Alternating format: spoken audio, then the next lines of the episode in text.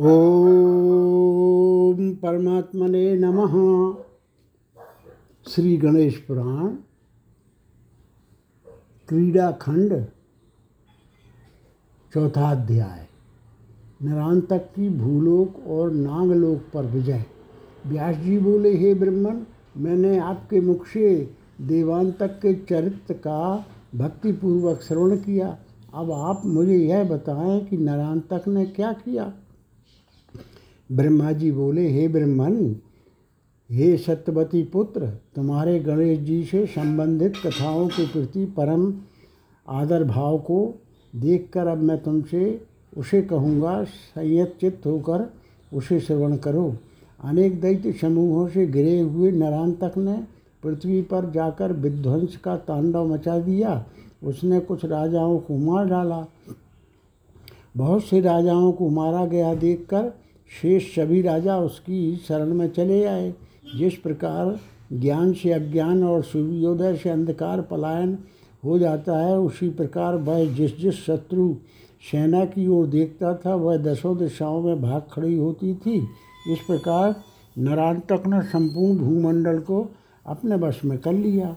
जो राजा उसकी शरण में आ गए थे, उनको अधीनता स्वीकार कर लेने के कारण उसने उन्हें उनके पदों पर पुनः स्थापित कर दिया। और जो मार डाले गए थे, उनके पुत्रों को करदाता राजा के रूप में नियुक्त कर दिया। जो राजा उससे युद्ध करने को उद्यत हुए थे, उनको भी उसने अपना सेवक बना लिया और अपने मनोनुकूल दैत्यों को उनके पदों पर स्थापित कर दिया।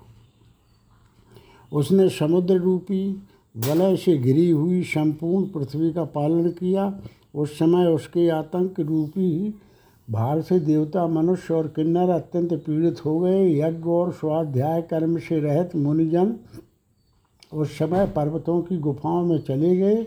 वेद का त्याग करना दोषयुक्त है। ऐसा विचार कर वे मन में ही वेद का अभ्यास करते थे। आतंकित मन वाले होने के कारण तपस्या भी नहीं कर पा रहे थे।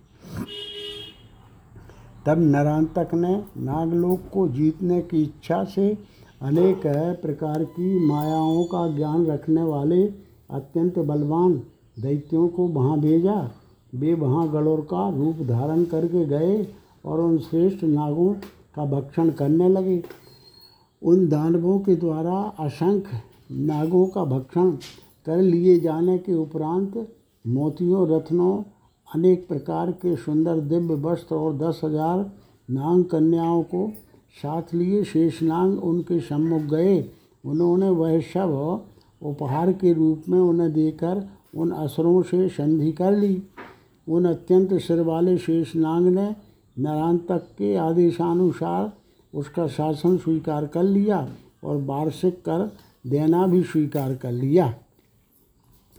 तब भी उस दैत्य नरांतक ने अनेक दैत्यों सहित एक श्रेष्ठ दैत्य को रसातल में सर्वाध्यक्ष के रूप में नियुक्त करवाया और साथ ही वहाँ नियुक्ति उस दैत्य को नरांतक ने अपने सादेश की सूचना भिजवाई कि यदि तुम नागों में कोई विकृति, विद्रोह की भावना देखो तो दूत के मुख से हमें सूचित करो, हम संपूर्ण नागों का वध कर डालेंगे।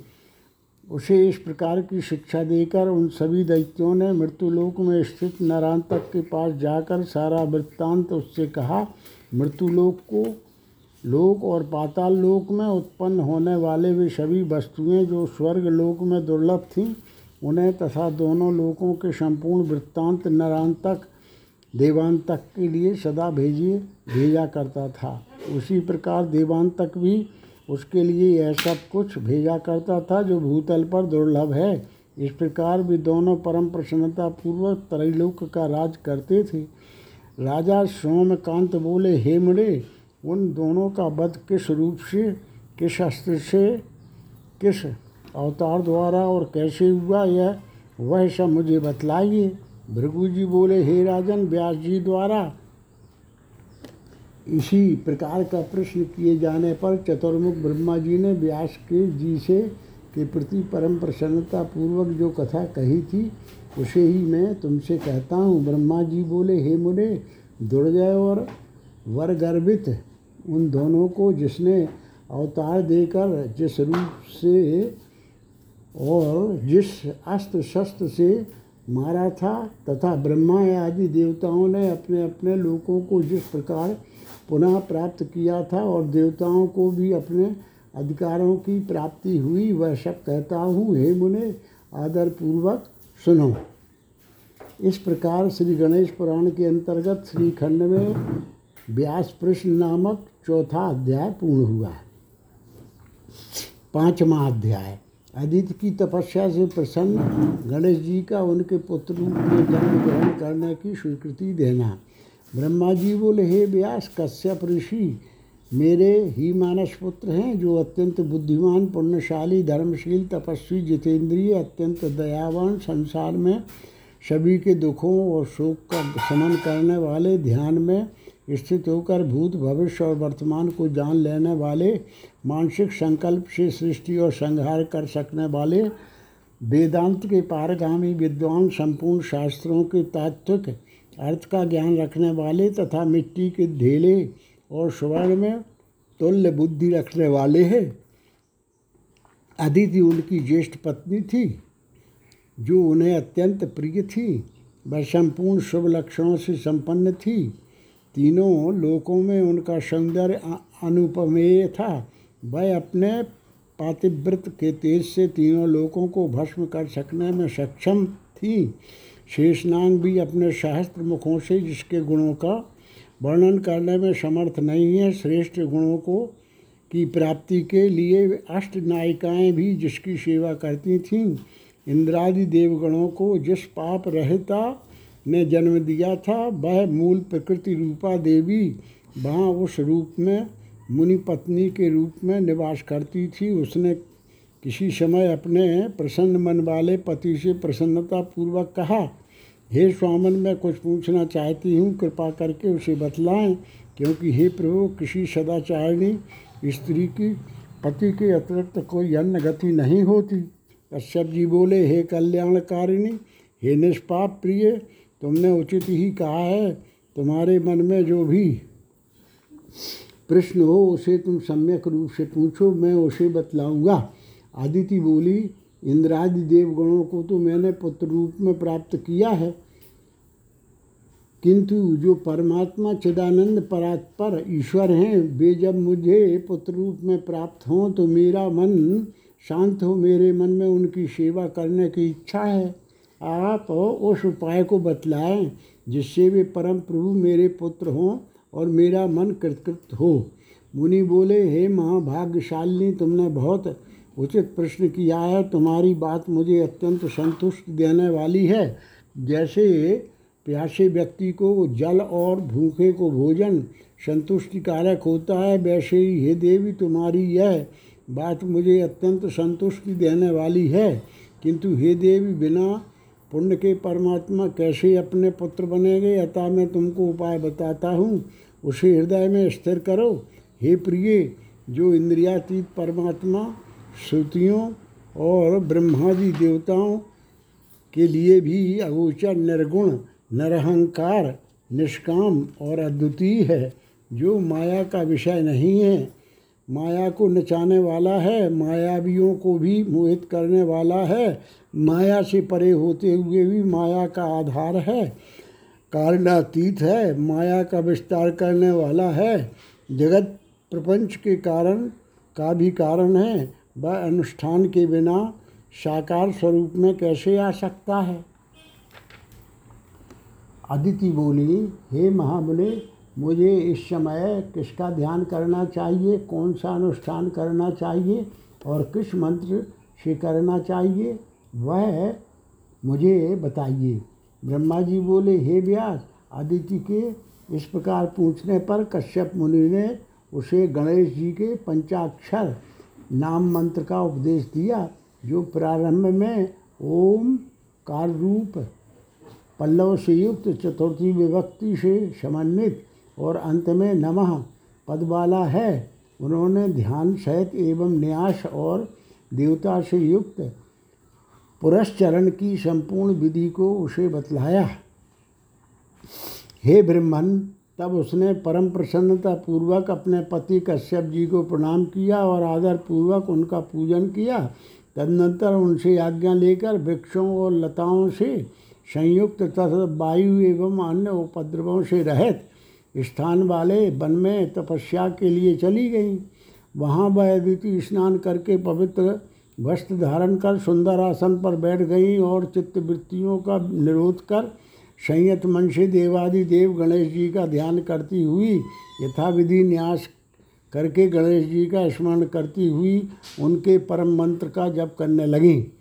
अपनी मानसिक वृत्तियों को गणेश जी के अतिरिक्त अन्य किसी में ना ले जाने वाली वह उनके दर्शन की अभिलाषा से निराहार रहते हुए तथा वायु मात्र का भक्षण करते हुए उनके ध्यान और मंत्र जप में संलग्न रहती थीं। उसके तप के प्रभाव से सभी प्राणी व्यर रहित हो गए थे। उसके तप से पराभूत सभी देवता यही चिंता करते थे कि ये न जाने क्या प्राप्त करेंगी। अदिति ने इस प्रकार सौ वर्षों तक महान तपस्या की। उसके अनेक प्रकार के कष्टों तथा स्त्री होते हुए भी उस प्रकार के धैर्य को देखकर करोड़ों सूर्यों के समान प्रभाव वाले तेजपुंज गण गणाधिपति भगवान विनायक उसके सम्मुख प्रकट हो गए। वे हाथी के सदस्य मुकबाले दस भुजाओं से युक्त और कुंडलों से सुशोभित थे। कामदेव से भी अधिक। सुंदर शरीर वाले वे सिद्धि और बुद्धि से समायुक्त थे। वे कंठ में वर्षा जल से उत्पन्न मोतियों की माला, हाथ में परश, कमर में सोने की करधनी धारण किए हुए थे और उनके ललाट पर कस्तूरी का तिलक लगा हुआ था। उन्होंने नाभि देश पर सर्प धारण कर रखा था। और उन मंगलमय प्रभु के श्री विग्रह पर दिव्य वस्त्र सुशोभित थे। उस महान तेजोराज को अपने सम्मुख देखकर अदिति भयभीत हो कांपने लगी। उन्होंने अपने नेत्र मूंद लिए और वे मूर्छित होकर पृथ्वी पर गिर पड़े। जप और ध्यान भूलकर वे अपने मन में यह चिंता करने लगी कि मेरे सम्मुख यह कौन आ गया? यह क्या अद्भुत घटना घटी है? मैं अपना जप और ध्यान भी भूल गई हूँ। कहीं ये वही परमेश्वर तो नहीं है जिनका मैं ध्यान करती हूँ? अपने महान तेज से दिशाओं को आलोकित करते हुए मुझे बर देने के लिए आए हैं। इस प्रकार जब वे व्याकुल थी, तभी भगवान गणेश उनसे बोले, विनायक बोले, हे देवी, तुम जे दिन रात मन में जिसका ध्यान करती हो, मैं वही हूँ। तुम्हारी निष्ठा और दुष्कर तपस्या देखकर तुम्हें वर देने के लिए आया हूँ। हे शुभते तुम्हारे इस तप से मैं संतुष्ट हूँ। तुम्हारे हृदय में जिन जिन की, जिन जिन वरों की कामना हो वे मुझसे मांग लो, मैं उन्हें दूँगा। ब्रह्मा जी कहते हैं, हे व्यास, जब है तब उन गणेश जी के वचन सुनकर अदिति स्वस्थ हुई।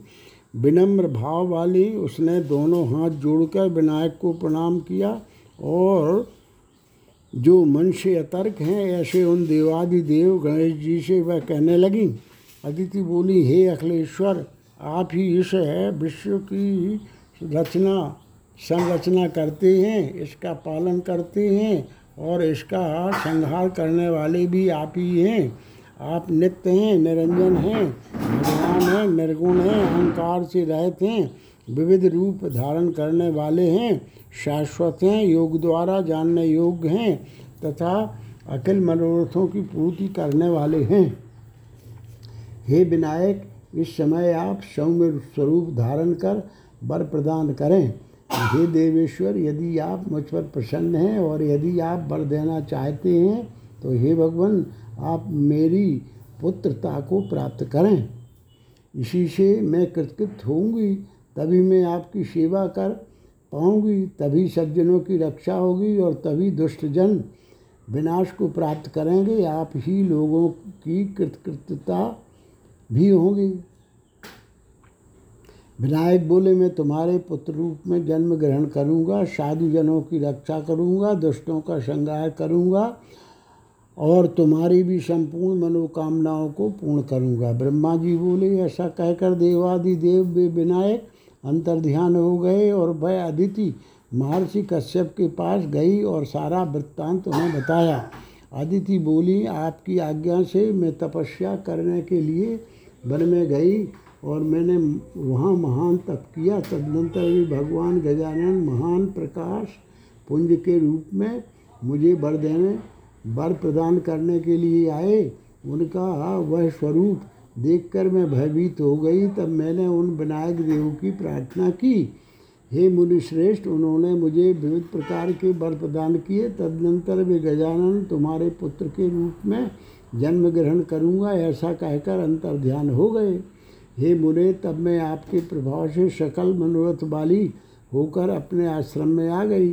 ब्रह्मा जी बोले, हे मुनीश्वर, इस प्रकार उसके द्वारा कथित वरदान संबंधी अमृतमय वचनों को सुनकर वे मुनि श्रेष्ठ कश्यप जी अत्यंत प्रसन्न हुए और अत्यंत प्रीत के साथ उन्होंने देवी अदिति के साथ रमण किया। उस समय वे दोनों वैसे ही आनंदित हुए, जैसे कि अमृतपान से आनंद की प्राप्ति होती है। इस प्रकार श्री गणेश पुराण के अंतर्गत क्रीड़ा खंड में आश्रमाभिगम गम नामक पांचवा अध्याय पूर्ण हुआ। छठा अध्याय, दैत्यों के भार से पीड़ित पृथ्वी का ब्रह्मा जी के पास जाकर अपनी व्यथा बताना, ब्रह्मादि देवताओं द्वारा परमात्मा गणेश के अवतार धारण करने की प्रार्थना करना, देवी अदिति और कश्यप के पुत्र रूप में गणेश जी का अवतरण, कश्यप द्वारा उनके जात कर्मादि संस्कार करना और महोत्कट यह नाम रखना। भृगु बोले, दुष्टों के अत्याचार से अत्यंत पीड़ित वह पृथ्वी बेश बदलकर कमल के आसन पर विराजमान रहने वाले ब्रह्मा जी के पास गई और दोनों हाथ जोड़कर दयनीय अवस्था वाली वह पृथ्वी पद्मोद्भव ब्रह्मा जी से बोली, भूमि बोली, मैं अत्यंत दीन और अज्ञ, यज्ञ, व्रत आदि से रहस हो गई हूँ। हे ब्रह्मण, ऋषिगणों के साथ इंद्र आदि सभी देवता अपने अपने स्थान से च्युत हो गए हैं। दैत्यों की भार से अत्यंत संतप्त मैं आप ब्रह्मा जी की शरण में आई हूँ, जिस किसी उपाय से उन दुष्ट दैत्यों का विनाश हो, वैसा आप करें। अन्यथा पर्वतों तथा वनों में समन्वित मैं पृथ्वी रसातल को चली जाऊँगी। भृगु बोले, पृथ्वी का यह वचन सुनकर ब्रह्मा जी उससे बोले, मैं सभी लोकपाल, इंद्र आदि देवता तथा ऋषिगण भी स्वधाकार स्वाहाकार से रहित होकर अत्यंत दुखी हैं। हम सभी उसी प्रकार अपने स्थान से भ्रष्ट मंत्रों से रहित तथा अपने आचार विचार से रहित हो गए हैं, जैसे कि प्रलय के समय हो जाते हैं। इसलिए हम सभी मिलकर देवादि देव भगवान गणेश की प्रार्थना करें। वे ब्रह्म रूप हैं, निराकार हैं तथा जगत के कारण का भी कारण है। सौभाग्य से यदि वे लोगों के समक्ष साकार रूप धारण कर प्रकट होंगे तो हे वसुंधरे, तभी सब लोगों का और तुम्हारा भी कल्याण होगा। भृगु जी बोले, ऐसा कहकर ब्रह्मा आदि देवताओं और ऋषिगणों ने बड़ी ही प्रसन्नतापूर्वक हाथ जोड़कर निराकार तथा साकार रूप उन भगवान गणेश का स्तवन किया। देवता तथा ऋषि बोले, संपूर्ण लोकों के स्वामिन, हे गणपति, आपको नमस्कार है नमस्कार है। संपूर्ण लोगों के धाम, आपको नमस्कार है नमस्कार है। समस्त लोगों की सृष्टि करने वाले, आपको नमस्कार है नमस्कार है। संपूर्ण लोगों का विनाश करने वाले, आपको नमस्कार है नमस्कार है। देवताओं के शत्रुओं का विनाश करने वाले, आपको नमस्कार है नमस्कार है। भक्तों के बंधन को काटने वाले, आपको नमस्कार है नमस्कार है। अपने भक्तों का पालन पोषण करने वाले, आपको नमस्कार है नमस्कार है। स्वल्प भक्ति से भी संतुष्ट हो जाने वाले, आपको नमस्कार है नमस्कार है। हे भगवान, आप निराकार हैं, नित्य माया से रहित हैं, परात्पर ब्रह्ममय स्वरूप वाले हैं। क्षर तथा अक्षर से अतीत हैं, गुणों से रहित हैं और दिनों पर अनुकंपा करने वाले हैं। आपको नमस्कार है। संपूर्ण कामनाओं को पूर्ण करने वाले, आप निरामय को नमस्कार है, संपूर्ण दैत्यों का विधान करने वाले, निरंजन को नमस्कार है, हे परोपकार करने वाले, आप नित्य सत्य स्वरूप को नमस्कार है, सर्वत्र समान भाव रखने वाले, आपको नमस्कार है नमस्कार है। अत्यंत दुख से दुखित तथा व्याकुल भी सभी मुनिगण तथा देवता इस प्रकार स्तुति करके उन देवादिदेव भगवान विनायक से पुनः बोले, हे भगवान, संपूर्ण जगत में हाहाकार हो रहा है। सभी स्वधाकार तथा स्वाहाकार से रहित हो गए हैं। हम लोग मेरु पर्वत की गुफा में उसी प्रकार रह रहे हैं। जैसे वन्य पशु वहाँ रहते हैं, अतः हे विश्वम्भर इस समय आप उस महादैत्य का विनाश करें। इस प्रकार से जब वे स्तुति कर रहे थे उसी समय आकाशवाणी ने कहा, इस समय महर्षि कश्यप जी के घर में भगवान गणेश जी अवतार ग्रहण करेंगे वे अद्भुत कर्म करेंगे और आप लोगों को अपना अपना पद प्रदान करेंगे। ये दुष्टों का विनाश तथा सज्जनों की रक्षा करेंगे।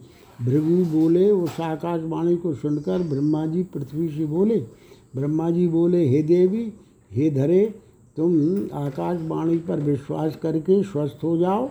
तुम्हारे लिए सभी देवता मृत्युलोक में अवतार ग्रहण करेंगे। वे गणेश जी अवतार धारण कर तुम्हारे महान भार को दूर करेंगे। भृगु बोले, उन ब्रह्मा जी द्वारा इस प्रकार कही गई वह पृथ्वी अत्यंत स्वस्थ तथा प्रसन्न मन वाली हो गई और अपने स्थान को चली गई। तदनंतर बहुत समय बीत जाने पर देवी अदिति ने गर्भ धारण किया। उसका वह गर्भ उसी प्रकार वृद्धि को प्राप्त होने लगा, जैसे चंद्रमा प्रतिदिन वृद्धि को प्राप्त होता है। नौ मास पूर्ण हो जाने पर उसने श्रेष्ठ पुत्र को जन्म दिया। ब्रह्मा जी के पूर्व कथनानुसार वह बालक कश्यप नंदन नाम से प्रसिद्ध हुआ। जन्म के समय वह दस भुजाओं वाला था, महान बल से संपन्न था। उसके कानों में कुंडल सुशोभित हो रहे थे। ललाट पर कस्तूरी का तिलक लगा हुआ था, मस्तक, मुकुट से शोभायमान था, वह सिद्धि तथा बुद्धि नामक पत्नियों से समन्वित था। कंठ में धारण की हुई रत्नमाला से मंडित हो रहा था, चिंतामणि से बक्षस्थल सुशोभित हो रहा था, उसके अधर जपा, पुष्प के समान अरुण वर्ण के थे नाशिका उन्नत थी, वह सुंदर भिकुटी तथा ललाट वाला था, दीप्तिमान दांतों से प्रकाशमान था, उसने अपने देह की आभा से समस्त अंधकार को दूर कर दिया था, दिव्य वस्त्रों को धारण किए था और उसका स्वरूप अत्यंत मंगलमय था।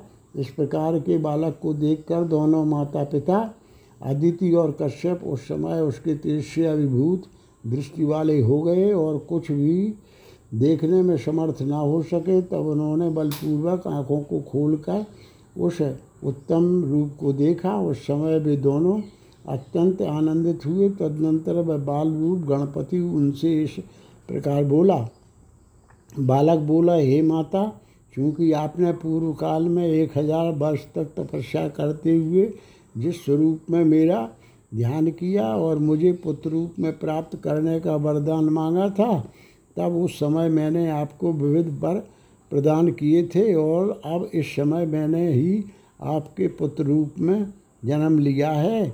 वही अब मैं पृथ्वी के भार का हरण करूँगा, आप दोनों की सेवा करूँगा ब्रह्मा आदि देवताओं को पुनः उनके पद पर प्रतिष्ठित करूँगा और दुष्ट दैत्यों का वध करूँगा। भृगु बोले इस प्रकार के उसके वचनों को सुनकर उन दोनों के नेत्र आनंद आश्रुओं से भर गए। जिस प्रकार चकवा चकवी आकाश में सूर्य को देखकर आनंदित हो उठते हैं, वैसे ही वे दोनों अति प्रसन्न हो गए। तब वे दोनों बोल उठे, निश्चित ही हम दोनों के अद्भुत पुण्य का उदय हुआ है, जिसके फलस्वरूप आप परमात्मा विनायक हमारे पुत्र रूप में उत्पन्न हुए हैं। हमारा कुल धन्य हो गया, हमारे माता पिता धन्य हो गए, हमारा जन्म लेना सफल हो गया और हमारा ज्ञान धन्य हो गया जो कि संपूर्ण चराचर के गुरु, सबके साक्षी, निराकार, नित्य आनंदमय तथा सत्य स्वरूप भगवान गणेश हमारे मंगलमय पुत्र के रूप में उत्पन्न हुए हैं। जिसमें यह संपूर्ण चराचर जगत सूत्र में पिरोए गए मणिगणों की भांति व्याप्त है, जो सर्वत्र व्याप्त तथा सब कुछ जानने वाला है, वही आप हैं। इसमें कोई संदेह नहीं, आपका यह रूप अत्यंत दिव्य है। इस समय इसको इंद्र जालिक की भांति आप छिपा लें और सामान्य प्राकृत स्वरूप धारण करें। आगे जिस रूप के द्वारा आपको जैसा कर्म करना होगा, वैसा रूप आप धारण करें। ऐसा वचन सुनकर गणेश जी ने अपना वह दिव्य रूप छिपा लिया और दो हाथों वाले होकर वे सामान्य बालक की भांति भूमि पर लूटकर रुदन करने लगे। उनके रुदन की ध्वनि से उस समय रसातल आकाश दिशाएँ विदिशाएँ निनादित हो उठी। उस रुदन के शब्द को सुनकर बंध्या स्त्रियाएँ गर्भवती हो गईं। शुष्क वृक्ष हरे भरे हो गए। देवताओं के साथ इंद्र अत्यंत हर्षित हो उठे और दैत्यों को अत्यंत भय हो गया। उस समय धरती की वृद्धि होने लगी। उस समय महर्षि कश्यप जी ने ब्राह्मणों के साथ बालक का जात कर्म संस्कार संपन्न किया। उस बालक को मधु तथा घृत का प्राशन करा के मंत्रोच्चारण पूर्वक उसका स्पर्श किया। मंत्रोच्चार पूर्वक महर्षि कश्यप ने बालक को माता आदित्य के स्तनों का पान कराया। बालक का नालक छेदन करके उसे नहलाकर दतिथि ने बालक को सुला दिया। उस समय कश्यप मुनि ने ब्राह्मणों को विविध प्रकार के दान दिए। देवी अदिति ने बड़ी प्रसन्नता के साथ सातवें दिन प्रत्येक घर में इक्षुसार गुड़ आदि और पाँचवें दिन भेंट भिजवाई। ग्यारहवें दिन पिता कश्यप ने महोत्कट यह नाम उस बालक का रखा। वह बालक प्रतिदिन उसी प्रकार बढ़ने लगा। जैसे शुक्ल पक्ष में चंद्रमा प्रतिदिन वृद्धि को प्राप्त होता है। चूँकि वह सभी से अत्यंत उत्कट, पराक्रमशाली था, इसलिए वह बालक गणेश महोत्कट इस नाम से प्रसिद्धि को प्राप्त हुआ। इस प्रकार श्री गणेश पुराण के अंतर्गत क्रीड़ा खंड में विनायक का आविर्भाव नामक छठा अध्याय पूर्ण हुआ।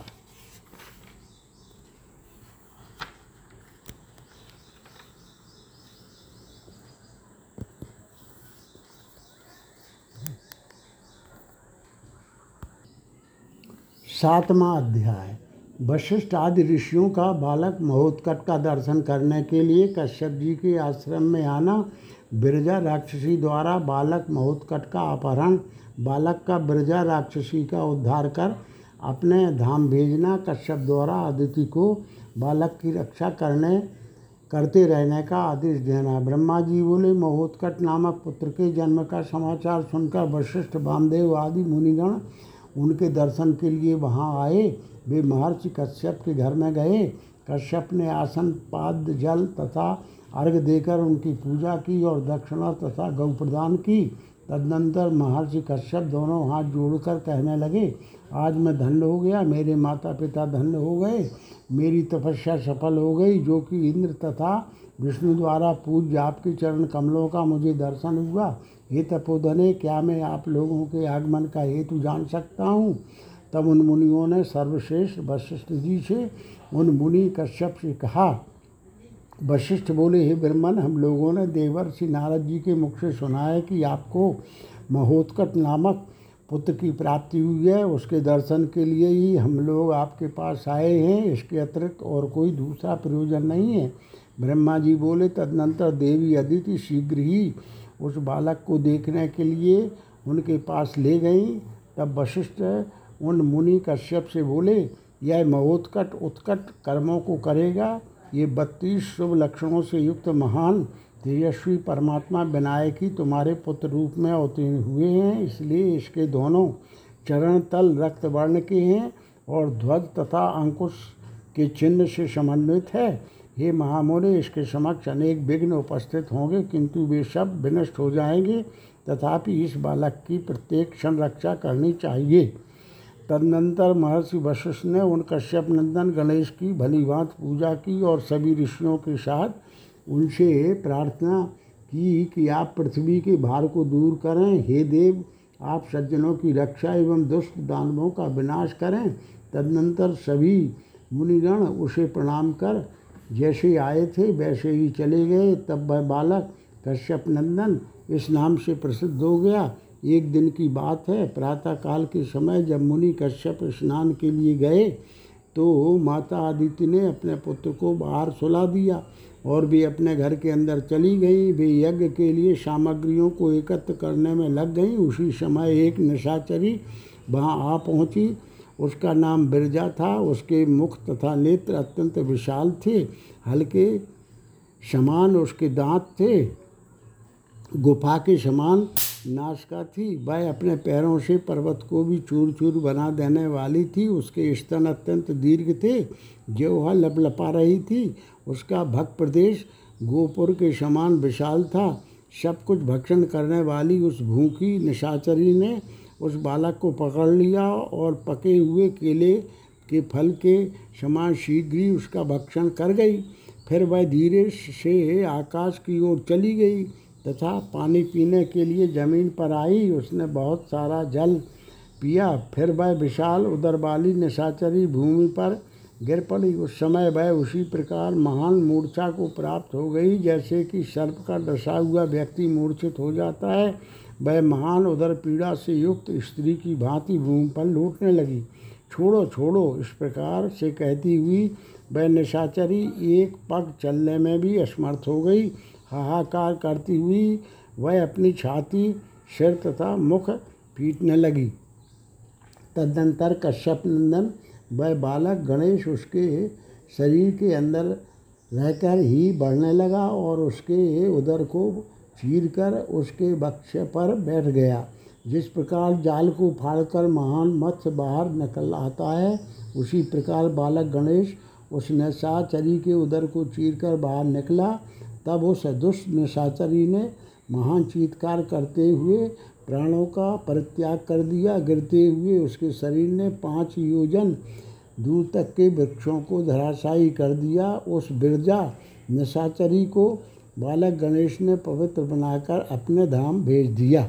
ज्ञान देने वाले और मोक्ष प्रदान करने वाले कृपा सिंधु जगदीश्वर के द्वारा वर्णन दिए जाने पर तथा उसके द्वारा स्पर्श किए जाने पर मनुष्यों का इस संसार सागर में पुनरागमन कैसे हो सकता है? इधर अपने घर के कार्यों को पूरा करके जब अदिति बाहर आई तो उन्होंने बालक को नहीं देखा, तब वे अत्यंत रुदन करने लगी। उन्होंने घर घर में जाकर देखा, लेकिन कहीं भी बालक को नहीं पाया। तब वे हाहाकार करती हुई भूमि पर गिर पड़ी।